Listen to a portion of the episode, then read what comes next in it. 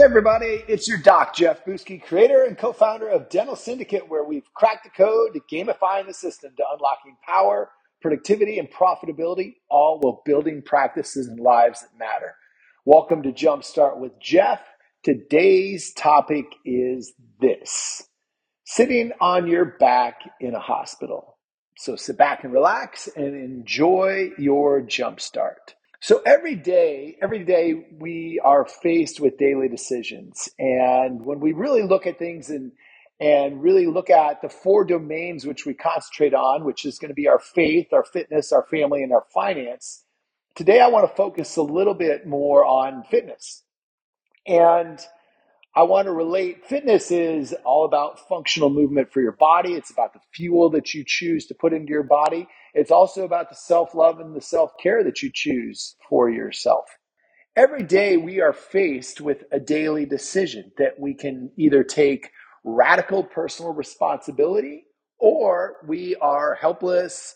We're, we're going into victimhood. We're drifting into blaming everyone else. We're looking for a quick fix looking for the pill or the magic shot to fix you overnight. Well, here's the deal there are no quick fixes. And the body that God gave you and what you've done with it, and also, to what you are doing with it and what you're not doing with it.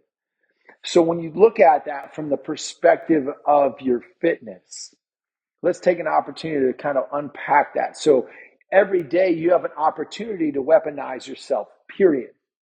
If you don't, guess what? It's your fault, nobody else's. So, back here in December, uh, I had an interesting incident uh, happen to me. It was, I, I remember there was a, a Monday that I was at work seeing patients, and for about, I don't know, 45 seconds or so, I got this pain kind of in my chest. And I thought, well, that's interesting. And then it went away, and I didn't really think anything else about it until that same week, that Wednesday night, three o'clock in the morning, that pain in the middle of my chest woke me up out of a deep sleep. And I had some tingling in my arms, and I thought, oh my God, I'm having a heart attack. Went and threw in some uh, Bayer aspirin and woke up my wife and said, it is time to go to the hospital. Told her what was going on. So we called the hospital or called 911 ambulance got here, you know, the paramedics who came in, they were they were good. They actually gave me a little chuckle. The guy walked in. He said, "I am Steve. This is Tyler. You can call us Aerosmith." And so he made me laugh a little bit. And as they're getting ready to put the leads on my chest, you know, Steve said, he goes, and he was having to shave just a little bit off my chest. He said, I bet you didn't go to sleep tonight thinking you're going to have a big, fat, ugly guy shaving your chest at three o'clock in the morning. So I had a chuckle and said, you know, you're right. I, I didn't really anticipate that in my, uh, in my evening sleep here. They got me loaded up in the ambulance. Vitals were looking pretty good and pretty stable. But the problem was I was still having the pain. They chose to give me uh, a little bit of nitroglycerin and the issue with that was is my blood pressure just bottomed out and I was having a hard time staying conscious. And I was thinking, man, if I didn't feel like I was going to die before, I certainly do now. And I was just like, man, don't let me die here in the in the ambulance. And so they hit me with some atropine and got me elevated back up a little bit, but it took a long time for that to happen. Got to the hospital and they started drawing blood, looking at things, and there is an enzyme that is released when you have a heart attack. And so the first round of blood draw, that enzyme wasn't released, so that was good news. But I sat there in that bed then pretty much so most of the rest of the night and the morning and all day, just continue to be poked, prodded, new blood draws taken everyone continued to be negative, which was great. They uh, had me do a stress test in order for me to be able to leave the hospital that night, and I passed that with flying colors. But the, the scenario around all of it is there are signs and there are symptoms, and there are warning signs along the way. You know, as I was saying, you know, you've got a decision to make. You're either going to do the work and take some lumps in the process, or like in this case, you can end up in the hospital on your back wondering, are you going to make it? You know, nobody is coming to save you. The politicians aren't going to come and save you, certainly not. Your pastor's not going to come save you. No social media influencer is going to come and save you. You and you alone are the answer that you've been looking for.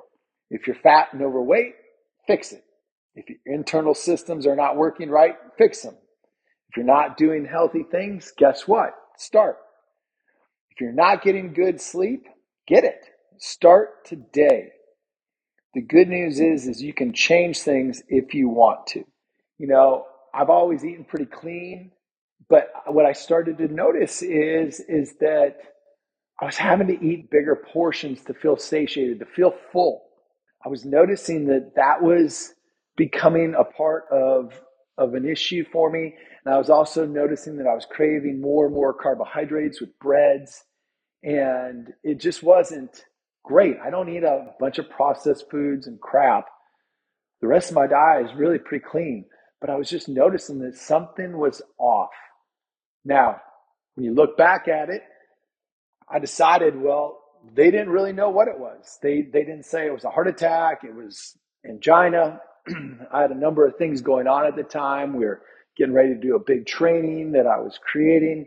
I had a lot of things going on with work. We are getting things set to go completely digital for, for all of our implant, uh, full arch stuff, and some crown and bridge things. And then also, too, we had um, well, just all the normal stuff with family and the normal stresses and, and things there. When you tied all that together, yeah, I can see where that stress can compound. So there was no reasonable explanation. But when I looked at things and look at some of the signals along the way of, okay, I have a hereditary predisposition to heart attack and stroke on both my parents' side of the family. I've got to make sure that I eat clean. I've got to make sure that I get good sleep but I did not want to ignore some of the possible warning signs. So, what have I done over the last three months? Well, I took a deep dive into it um, with my my doctor. We do we're doing blood work every 90 days. He's looking at all my hormone levels. We discuss my diet. And I decided I wanted to take my diet to another level. So I hired a functional medicine doc as well who is an expert in nutrition. So not only am I doing my blood work every 90 days, for the past about month and a week now, I've been sending the functional medicine doc a urine analysis sample and a saliva sample. Every week I'm sending that off to him. And he's looking at it. Plus, I'm sending him my food log what I've logged for what I've eaten, what times I've eaten, how much I've eaten, everything in accordance there. What supplements I'm taking, all of that. And then weekly we sit down and we visit and go through everything. It was amazing to me to find out that I was only absorbing about 40% of the protein and the nutrition from my food over the course of this last time frame my intake is increased by 74% of being able to now bring those nutrients into my system that's being utilized appropriately. I'm also starting to notice that my portion size is reducing. I'm feeling full. I'm feeling satiated. I'm actually feeling energized from my food. I'm not feeling sluggish. And so all of those are such important things. But unless I'm willing to take a look at it from the perspective of taking radical personal responsibility, nobody else is going to do that for me. So I've got to look at it from the perspective of what do I care about? Why is this important to me? Why is it important to me to be able to be healthy and be functional? Well, I'm 50 and I sure hope that I've got a long time left here on this planet. And I also know that I want to spend as much of that as I can with my wife and my kids and my friends, my family, my extended family. I want to have experiences in my life. So that is important to me. And that ties into I need to have the finances to be able to do that. I need to have the finances to be able to buy the organic food, to be able to then go on the trips or have the experiences with my family that I want to have. All of that ties together. And really, that's why there needs to be balance and harmony in all four areas with our faith, our fitness, our family, and our finance. And today we're talking a little bit more, like I said, around the fitness perspective but it's also looking at where are areas in your life that you may have some warning signs going on that you're choosing to ignore. You know, what is the glaring light that's that's hitting you? You know, when you look at that and you start to analyze that, just pick that area. If it's fitness, just start today. If it's finance, start today. If it's your family, your relationships, start today if it's also in your faith, taking time to isolate and create some space for yourself, start today, but at least get started somewhere. That's all I've got for you today. You guys have an amazing day. Until next time, this is Jeff Buski signing off. Peace, power, and prosperity. Give it away.